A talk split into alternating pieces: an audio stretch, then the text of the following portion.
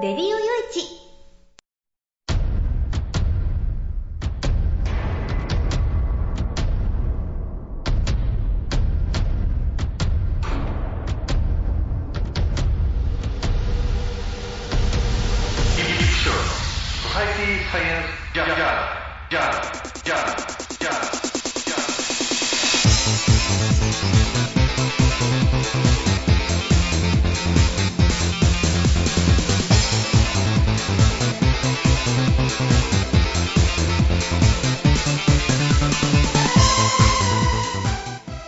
さんハローじゃ。ご機嫌いかがですか？ソサイティサイエンスジャーナル第444回ということでね、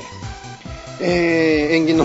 縁起の悪い数字が、えー、ちょっと続いておりますけれども、えー、ちょっとね、あのー、まあ、こういう雨が降ったりとか低気圧が近づいてきたりということで、ちょっと喉を壊してましてね、ちょっとお聞き苦しい声になってるかもしれないんで、え申し訳ないなと思うわけなんですけど。も、あのね、梅雨に入りましたね。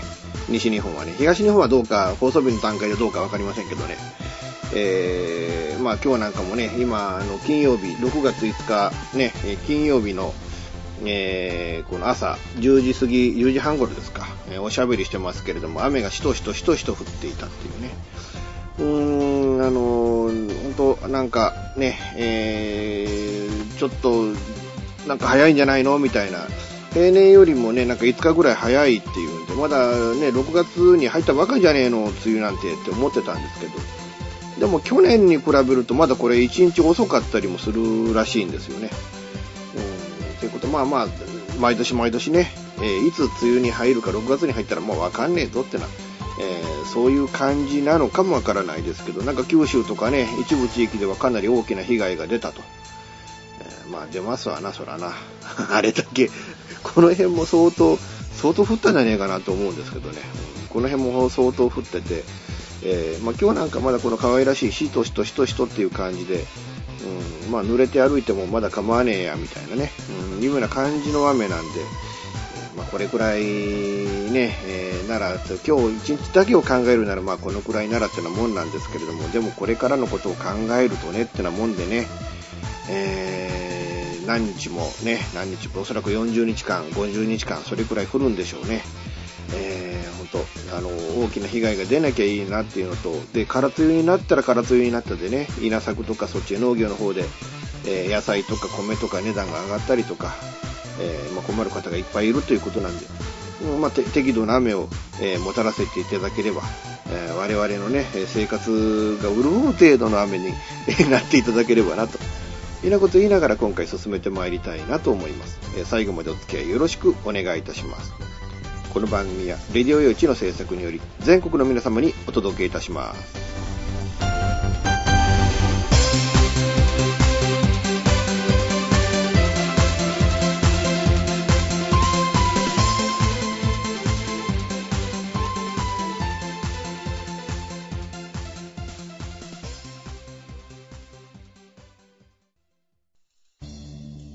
FM 玉川をキーステーションに全国ネットでお送りする FM ミッドナイトハイウェイサタデースペシャルマイフレンド様のハイパーウィークエンドでは身の回りの出来事や1週間のニュースの中から話題を拾って毎週1時間お送りしております。また時にはゲストをお迎えしてのフリートークスペシャルとしてもお送りしております。週末の情報バラエティ番組マイフレンド様のハイパーウィークエンドインターネットレディオステーションニューウィンドで毎週土曜日に配信しております。ぜひ皆さん聞いてくださいね。テレビビンゴネットアイランド。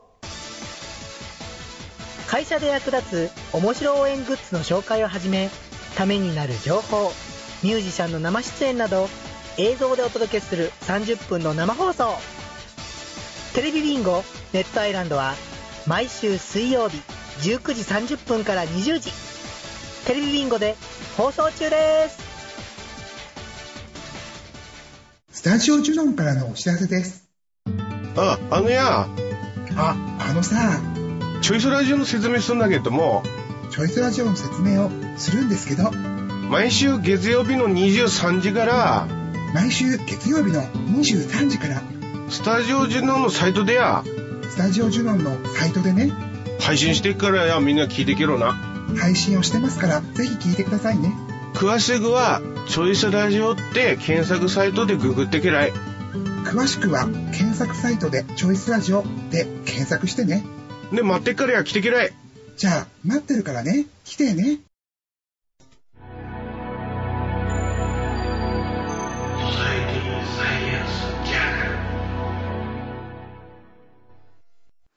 ちょっとまあ気になるニュースというかなんというか、もう何年前になるんですかね。あのーまあ香港をはじめ中国ね、の方で SARS っていう、えーまあ呼吸器困難とか呼吸器疾患の病気がかなり流行して、で、まあ全世界的に大騒動になって、で、確か台湾の方でしたかね、あの、感染して発病した状態で日本の国内、特に関西のあたりをうろちょろして、よくこう二次感染が一人も出なかったなっていう、まあ出たのかもわかんないけれども気がつかなかったのかっていう、うん、まあ大騒動にもなったわけなんですけれども、まああの、それがまあ韓国でね、あの、今回マーズっていう病気、えー、あの、がなんかこう、急にこうね、広まってるっていう話なんですけど、だいたい1600人ぐらいが今ね、あの、隔離されている。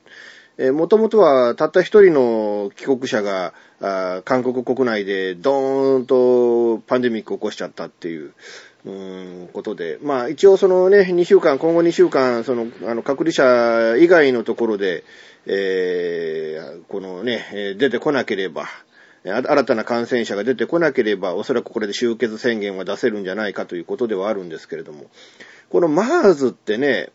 なんか、聞き慣れない言葉だなと思って。あの、初めて、正直僕今回ね、あの、ラクダがどうのこうのっていうのがサウジアラビアの方で言ってるっていうんで、一体何のことを言ってるのかなと思ってたんですけれども、えーミドルイーストレス、レスピラ、レスピラフォリーですか、えーレスピラフォリーシンドロームっていう。まあだから要は、えー中東の呼吸器の症候群っていうね、えー意味らしいんですけれどね。あの、実は、かったこの間までは新型の SARS とかね、えーいうふうにまあ言われてたっていうことで、まあ症状的にも、まあウイルスの種類もまあ似てるということなんでしょうね。で、2012年、えーだから今から3年ほど前に中東で発見されて、そこからこう、広がっていったっていうことなんですけれども、えー感染地域は、その、まあ中東の他に、中国、香港、韓国に今のところ広がっていると。いうことで、ただこうね、あの、死亡率、致死率っていうのがこの35%、えーもしくは40%ぐらいの確率っていうことは、まあ、かなり高い確率で亡くなっていると。ただ、あの、病原体の感染力自体はそんなに強くないっていうことと、うーまあちょっとした風邪ぐらいの症状しか出ないケースも多いということで、うんまあ風邪ぐらいしか出ないっていう、まあどういう健康な人だとそうだと。で、僕みたいにね、僕なんかまあ喘息持ちですけど、喘息を持ってる人間は、あ重症化して腎臓までおかしくなって、そのまんま亡くなるというケースがあるということなんですけれどね。実際その韓国で最初に感染して亡くなられた方も、喘息を持っていた。まあ、そのために重症化したんだということらしいんですけれども。あのーね、先ほど言いましたけど、なんかラクダ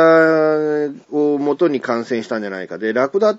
ラクダ元からこのウイルス持ってるんですかね？あるいはラクダ、まあ、トリフルエンザみたいにラクダに、の間でもともと感染するような病気だったということ、それがたまたま人間に感染するように変異したのか、あるいは、もともと人間に変あの感染するような病気だったんだけれども、今までたまたま感染してなかったのかっていう、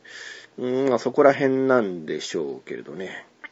ただ、SARS の時に思ったのは、日本人の感染者って出なかったわけですよね、その表向きにはね。だから、日本人の感染者が出なかったっていうことは、もしかしたらこのコロナウイルスの、特にこの SARS、MERS、こういうウイルスっていうのは、日本人の遺伝子的に感染しにくいとか、あるいは発病しにくいとか、そういったものがもしかしたらあるのかもしれないなっていうような、まあ、淡い期待かもしれないですけどね。まあ、淡い期待でもいいから持ちたいっていうような、うーん、ことなんでしょうかね。でも本当ね、あのまあ、昨日亡くなられた方、気の毒だなっていうか、あのまあ、去年はね、そのエボラ出血熱、まあ、去年とかもう今年の頭ぐらいでしたかね、エボラ出血熱っていうのがあって、で、まあ、その前にね、こういう SARS があってとか、あの、あ、去年なんか特にほら、あの、デング熱なんかもあったじゃないですか。だからそうやって国内にない病気っていうものが次々とこうね、えー、まあ、顔を媒介としたり、あるいは、えー、人を媒介としたり、えー、ましてや、そのね、えー、その交通ね、通行の多い地域っていうのがそれぞれやっぱりあるわけで、うん、で、そういう点ね、そういう地域間でやっぱり人や物が、とかね、あるいはその動物とか様々なものがこう移動することによって、えー、こういう新しい、今までのその予防ね、えー、の方法もない、えー、感染事例もそんなにほとんどない、えそういう病気が、こう、動いていくっていうね、そう考えると、本当、あの、なかなか、あ怖い世の中に今なっちゃったな、と。いう気が本当しますね。うんもうこれあの、避けられないんでしょうね。もうとにかくその昔みたいに船で移動しててら、してれば、あ海の上でね、次の地域に行く前に、まあ、人がね、そういう病気かかったら、まあ、次の地域に行く前に亡くなっちゃって、で、亡くなっちゃったから、それでまあ、遺体を上陸させることなく海にこう沈めて、ね、えー、葬ると。いうことで、え、次の地域にこう移るっていうことがなくて、そういう意味でその土着的な病気っていうもの、土着的な感染症っていうものが多かったんでしょうけれども。まあ今はこうやってね、飛行機で何時間かでビューンと行っちゃいますからね。えー、そんな何ヶ月も何時間もね、何年もかけて公開するなんてことはまあないわけで。まあそれはあのね、あの、漁業の関係とかね、そのマグロ漁とかなんとかそういう漁業の関係とかっていうので、船じゃないと困るっていうところに行くんであれば、ね、あるいはそのね、大量にその荷物をあ持って帰る、持っていく、持って帰るっていうのは、えー、飛行機だと効率が悪いから船で行くと、うん、いうような場合は、まあ確かにね、えー、まあ船を使うんでしょうけど、そうでなければ単に普通に人の移動っていうのは、まあこう飛行機でビューンと行ってくると。ビヨンと帰ってくると。何十万もかかるんですけどね、ほんとね、これね。えー、ビヨンと行ってビヨンと帰ってくると。いうようなことを考えると、うん、本当今後こういう病気って、こういう感染症っていうのは、本当にあの、より気をつけて、で、なおのことこのね、えー、その予防策であるとか、あるいは治療法であるとか、えー、そういったものを、早急にこうね、えー、準備していくという、えー、そういう必要があるのかもわからないですよね。うん、本当、あの、皆さんね、とにかくお気をつけいただきたい。これ今後特にやっぱ韓国にね、えー、行かれる方はマスクをつけてっていうね、えー、なんか向こうでね、マスクが売れ切れてるみたいなこともあるみたい。まあ日本でも SARS の時にそうでしたからね。えー、だからあの、日本で、えー、マスクはある程度準備をして、え、で、韓国に行っていただくっていうのね、え、普通に渡航するだけでは多分大丈夫なんじゃねえかなと思うんですけど、ただちょっと一つだけ気になることがあってね、あのー、まあ、まずこれ、お医者さんが韓国でね、この感染しちゃったわけなんですけれども、えー、その、感染が発覚する直前に、えー、1500名が参加する会合に出席していたことが分かったっていうことで、うん。えー、そうでなくてもね、えー、現在1600人が隔離されてるんですけど、さらにこの1500人、えー、この会合に出席していた人を、えー、自宅隔離措置を取る、えー、方向でっていう、本当でかいことになっちゃったなっていう、油断、うん、まあ、油断したって言えば油断したのかもわからないですけど、この MERS っていう病気、この感染症、どうも、潜伏期間が2週間もあると。だから、そらね、えー、2週間もあると、感染前に2週間の間にどこに行って誰と会ってきたかみたいなのがね、えー、追跡しづらいものもあるかもわかんないし、えー、それこそね、この場合1500人でしたけども、日本なんかの場合だと東京ドームで野球見てたから5万人がなんて話になるかもわかんないっていう。えー、だからそう、そういう時のために、これはもう、もう普段から、普段からもうこのマーズの騒動が落ち着くまでは、こう、マスクをして歩けってことになるのかもわかんないなっていう、えー、そういう感じがするわけなんですけれども、こう、まあ、飛沫感染でね、えー、クシュンとか5本で移るみたいなので、皆さん本当、あの、特に都会なんか歩かれる方は、今後ね、えー、普段からマスクを着用して、えー、ね、こういうあの、映らないように、まあそれマスクしたから絶対映らないっていうそういう保証はないとは思うんですけれども、逆に、仮に自分が感染した時に人に感染させずに済むっていう、えーその可能性がマスクをすることによって出てくると思いますんでね、より広げないための,、えーあの準備ということで、えーマスクをして歩くっていうことを今後ね、ちょっと考えなきゃいけないんじゃないかな、えいうふうにま思いますね。えーともあれちょっとね、えーもうあの、感染された方、ね、亡くなられた方、哀悼の意を、えー表したいと思いますし、えこれ以上韓国でね、こういう病気が広がっていかないこと、えそしてまあ日本に上陸をしないこと、上陸、ね、あの、なんとか日本への上陸、え日本でのパンデミックというものが防げるように、えーもうこれ市民一人一人のね、えー自覚も必要ですし、えー本当、あの、とにかく、えー当局には、あーそういう広がり、広がらないような措置をきちっと取っていただくように、えーお願いしたいものだなと思います。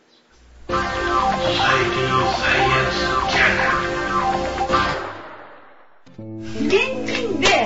マンションを買うのが夢なんですよ。あ、丸腰だったら一番いいなまあ無理だと思う。幸せな家庭を作ること。留学したいんですけど心理学の方を勉強したいなと思っていて、で、あの、マンション建てて一番上に住むっていうのが理想かなと。あなたの夢を応援しています。風俗リンクラジオ。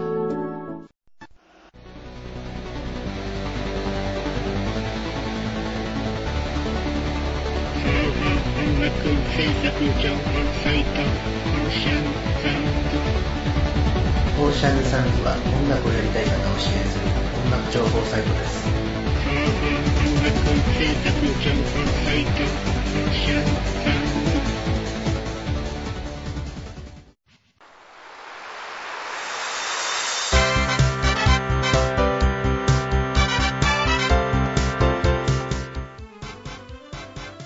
ゆるいお話は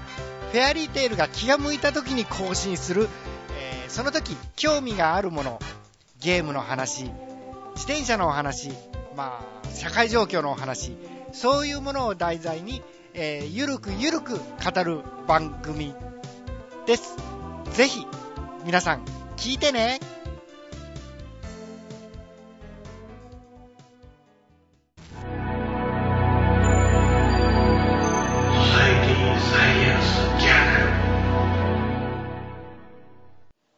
ーとね、まあちょっと今日の後半は、まあ憲法審査会というか、もう国会でね、えー繰り広げられた話をちょっとしていこうかなと、えー思うんですけれどね。うん、まあ何回か前にこの番組の中でね、その内閣のそのね、安保法制について、まあまあ、えー変更していると。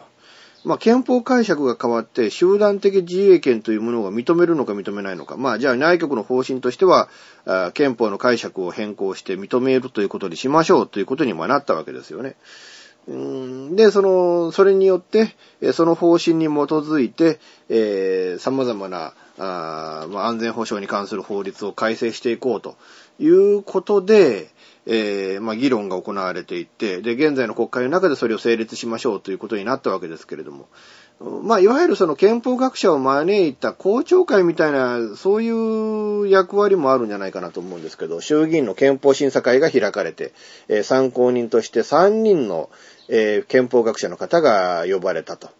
で、まあ、民主党から、民主党が推薦した方と、維新の党が推薦した方、えーそして自由え民主党、えー公明党、そして次世代の党のこの3党が推薦をしたと。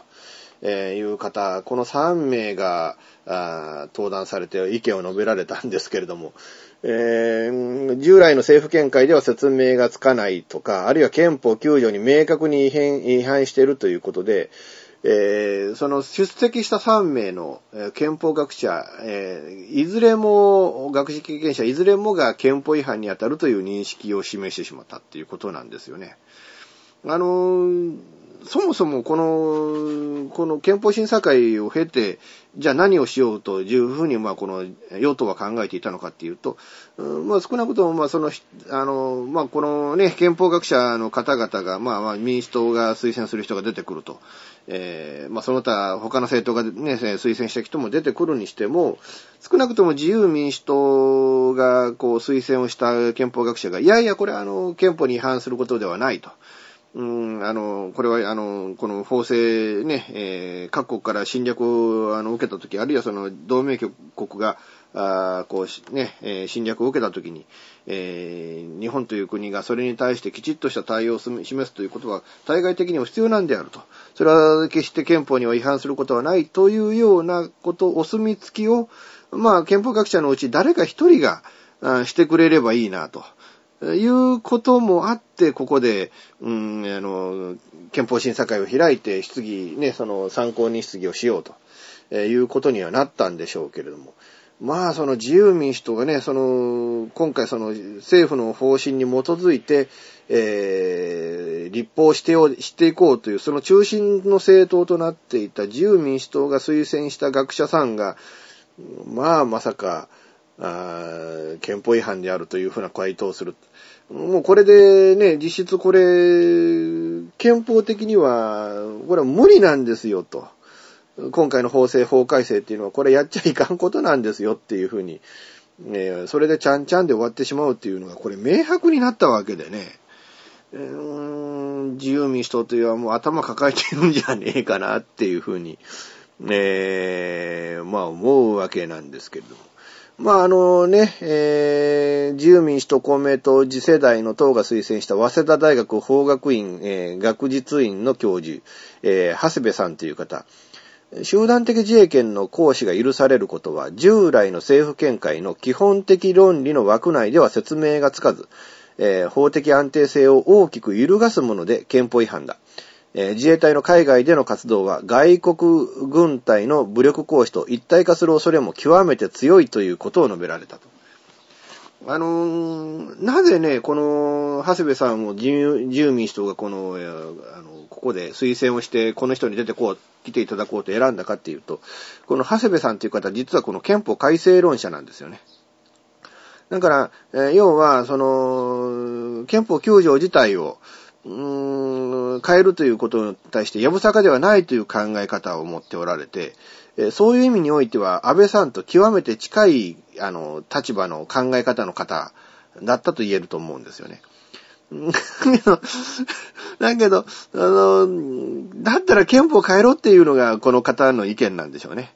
だったら憲法変えなきゃいけねえんだと。憲法変えなきゃいけないのに、憲法そのままで、えーその解釈だけ変えるっていうのは、これはもう論理的な矛盾っていうのもあって、えーこれまでの、う考え方ともう大きな矛盾があるわけであって、これはもう容認できねえというふうにこう、えー転じちゃったっていうことなんですよね。で、民主党は慶応大学名誉教授で弁護士の小林さんという方を、えー推薦したわけなんですけれども、仲間の国を助けるために海外に戦争に行くことは憲法9条に明確に違反している。えー外国部えー軍隊への候補支援というのは日本の特殊概念であり、戦場に前から参戦せずに後ろから参戦するだけの話だというふうに述べられたっていうことなんですけどね。で、維新の党は、これ、早稲田大学の政治経済学術院の、えー笹田さんという方を、まあ、呼んできたということなんですけれども、内閣法制局は、自民党政権とともに安全保障法制を作成し、ガラス細工と言えなくもないが、ギリギリのところでこれまで保ってきたんだと。しかし、今回の関連法案は、これまでの定義を踏み越えており、えー憲法違反であるというふうに述べられたっていうことでね。えーどう、どうなんでしょうかね。まあこれ政府側はね、ちゃんと突き詰めた議論をして閣議決定してるんであるあるから、これはもう問題ないんだって言っておられるし、官房長官長官の方は意見の指摘は当たらないというふうに述べられたって。でも指摘は当たらないって専門家が違反違憲だって言ってるところに対して、えー憲法の専門家ではない立法府のとかね、その行政府の人間である、えー官房長官が憲法違反には当たらないって言ったって、これは何ら説得力を持つものじゃないんだっていうことになると思うんですけれども。まあ、どう、どう、どう今後その自民党はこの一件を収集させるつもりなんでしょうかね。まあ少なくともその自民党が呼んできたね、えー方に関しては、もうこれはもう憲法を変えるしかないんだから憲法を変えろよっていうことを明確におっしゃっておられることなんだと僕は思うんですよね。で、まあ憲法を変えるとなっても、まあもうこれからもう一回ね、あのまあ、それこそ、あの、大阪で、そのね、えー、大阪とコースやるかやらないかっていうことで、えー、あれだけ大規模な、あ住民投票っていうのが行われたわけですけれども、憲法改正となると、これ全国でやんなきゃいけないわけでね、果たしてそれが成立する、しかもこの議論がきちっとそれまでに行われて、で、まあだけど、その、じゃあ憲法どう変えるんだって話にもなってくるじゃないですか。その、じゃあ憲法変えましょう、変えませんっていうので、カンカンガクガクするのはいいんだけれども、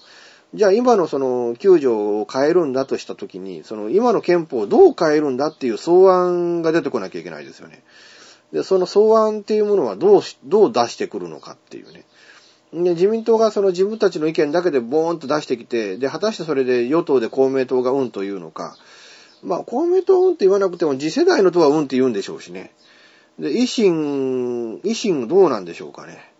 あの、維新だいぶね、あの橋本さんの影響力がなくなって、枝さんの影響力なくなると、だいぶ左寄りの民主党に近いような政党に今後なっていくようなっていうことになるんじゃないかと思うんですけれども、そうなった時に、果たしてこれまではね、維新は憲法改正には協力するんだみたいな、そういうスタンスがかなり強い政党でしたけれども、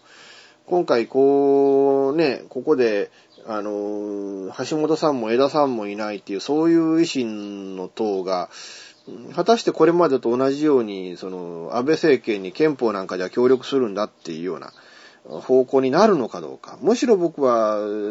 自民党に代わる政権与党になり得る政党を作っていくんだっていう、そういう考え方に基づいて、維新の党の考え方とか、あるいは今後の行動方針も変わってくるんじゃないかと思うんですけれどね。で、一方で、じゃあ、あの、方向性変えますというふうに、こうね、維新の党がなったときに、これ、じゃあっていうね、民主党と一緒になるような話も出てくるのかもわかんないし、でもそうなってきたら、もうとにかく以前の、えー、民主党と一緒ですよ。もうとにかく政権を取るための野望によって考え方が違う人たちが、えー、みんな点でバラバラで集まってくると。で、そこを、そうなった時に、じゃあ政策をなんか遂行しましょうとなった時に、それぞれの議員がそれぞれ全部自分の考え方を押し通そうとして、方向性がバラバラで空中分解してしまうと。えー、まあ、まあ、この番組にもかつ、ね、たびたび言ってますけれども、自民党が政権というものに対して求心力を発揮するのと逆で、民主党という政党は与党の時にその政権があるがためにそれが遠心力として働いてしまったっていうね。で、多分ここでこの憲法論議っていうことになってくると、維新の党、民主党も、まあ、おそらくね、あの、まあ、それぞれの考え方っていうのを出そうとはするんでしょうけれども、やっぱり点でバラバラのことで、またこれが原因で、その政権を持っていないにもかかわらず、その、この政策が原因で、なんか遠心力が働いていくっていうような、そんな感じがしないでもない。一体どどういう方向に日本が行くのかなっていう。これは本当その憲法の問題だけじゃなしに、その政局の問題にもなってくるし、ちょっと、あの、今後、あらゆる面でね、影響が出てきかねないなっていう、ちょっと怖い状況になってきたんじゃないかなっていうふうに、えー、思うわけなんですけれども、皆さんいかがでしょうかね？あの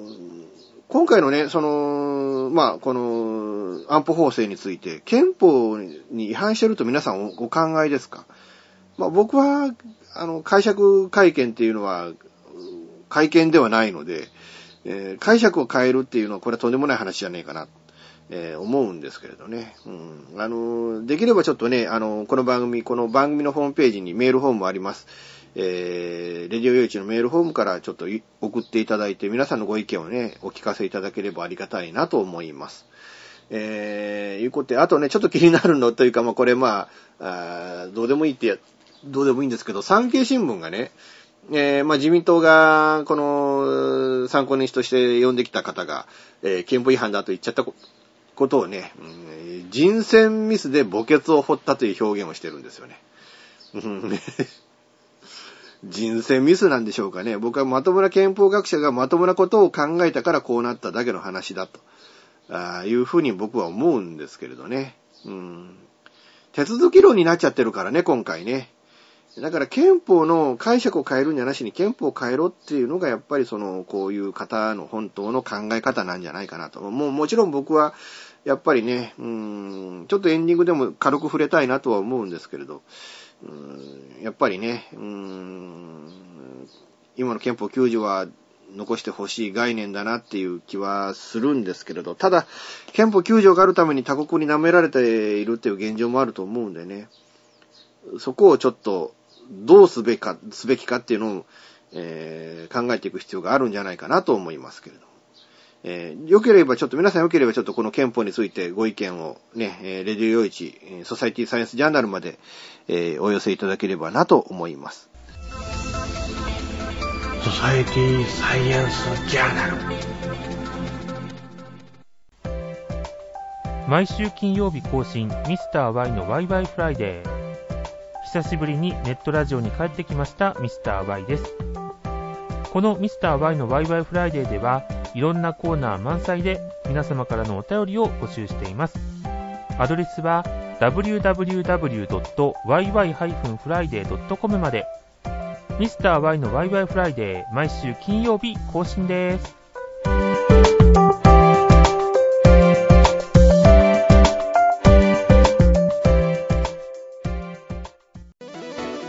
デジタルスタジオワッツニューは音、作り方、広め方のすべてが新しい次世代の音楽を作り出します。私たちは自分たちが聴きたいと思える音楽を作ります。私たちは既存の方法にとらわれない今そしてこれからの方法を追求します私たちは支持してくれる世界中の身近な人へ私たちの音楽を届けます応援してください。デジタルスタジオ w a t s n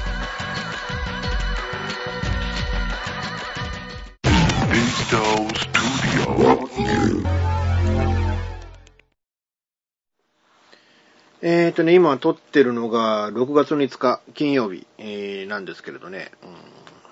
うん、この6月の5日っていうのが、亡くなったお袋のね、誕生日でね、生きてりゃ今日で92歳の誕生日だったんですけどね。まあ本当あのー、まあこの90過ぎるとね、まあまあまあ綱渡りなんでしょうね、日々生きるっていうだけでね。うん、だからまあ、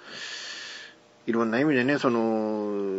まあ、なんか、なんかこう、ほうなんか戦争が近くなってんのかな、みたいな、そんな、なんかこう、雰囲気の中で、お袋も生きていくのは窮屈でしょうから、まあ、だからそう考えると、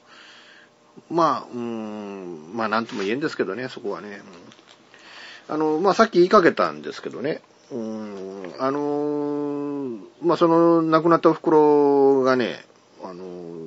まあ、僕をとにかく医者にしようとしたわけですよ。まあ、この、この番組の中でも何回か言ったことはあるんだけれども。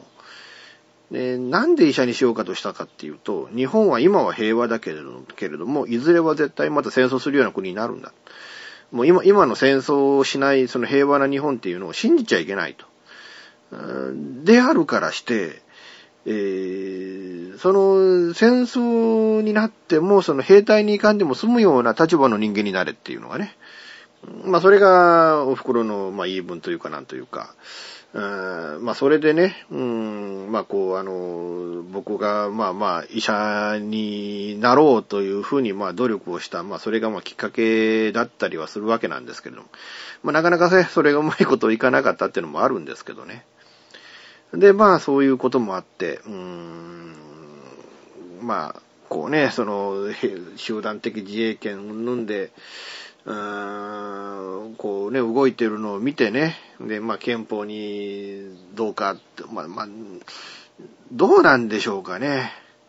まあ、要は、その、日本の同盟国のアメリカという国が信用できりゃいいと僕は思うんですよね。でも、ここ10年、20年ってアメリカって戦争してばかりじゃないですか。アフガンで戦争して、イラクで戦争してっていうね。で、もう本当、ずっとそれを繰り返してるっていう。要はその、戦争ばかりやってる友達がいるわけですよね。喧嘩ばっかりやってるんですよね。で、今まではそいつが喧嘩やってるから、人ぶん殴ってる、回ってるからとか、すぐね、人がぶってきた喧嘩買ってるからって言って、でもまあ、日本人はね、まあまあじゃなしに、まあちょっと、疲れたろう、あの、ね、殴り疲れたろう、ちょっと包帯変えてやろうかとか、で、バンテージ変えてやろうかとか、まああの、ね、大阪右手右手左とかって、まあセコンドやったりとかね。あの、あつか、もう、あの、腹減ったらちょっとまあ弁当でも食えや、みたいな。そう、そう、そういう立場だったのが、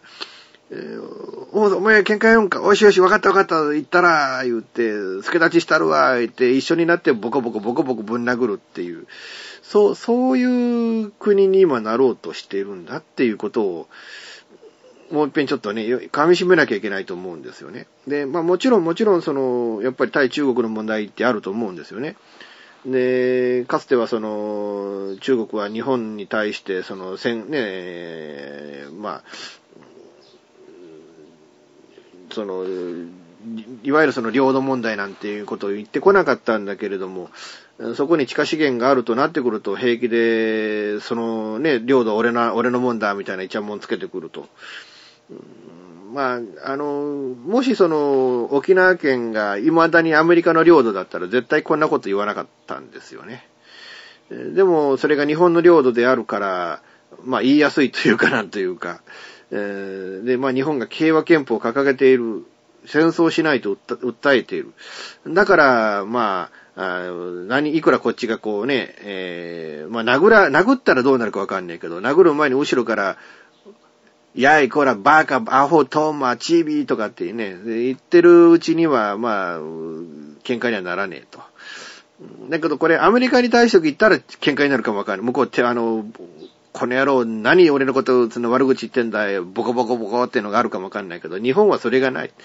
えー、いうことでね、何言ったって何やったって、もうその、鉄砲を撃たなきゃ、ミサイル撃ち込まなきゃ、戦争にはならねえっていうのが分かってるから、